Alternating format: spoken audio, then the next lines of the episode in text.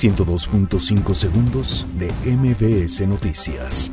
Secretaría de Comunicaciones y Transportes informa que el helicóptero en el que viajaban Marta Erika Alonso y Rafael Moreno Valle cayó en posición invertida.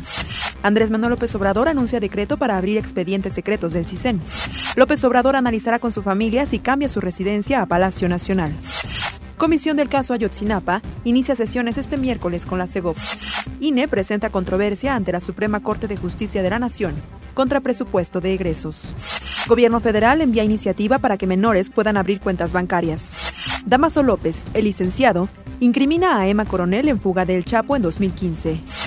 Juan Guaidó jura como presidente encargado de Venezuela. Donald Trump y OEA reconocen a mandato de Guaidó en Venezuela. Científicos del Instituto Politécnico Nacional descubren propiedades anticancerígenas de la mercadela. 102.5 segundos de MBS Noticias.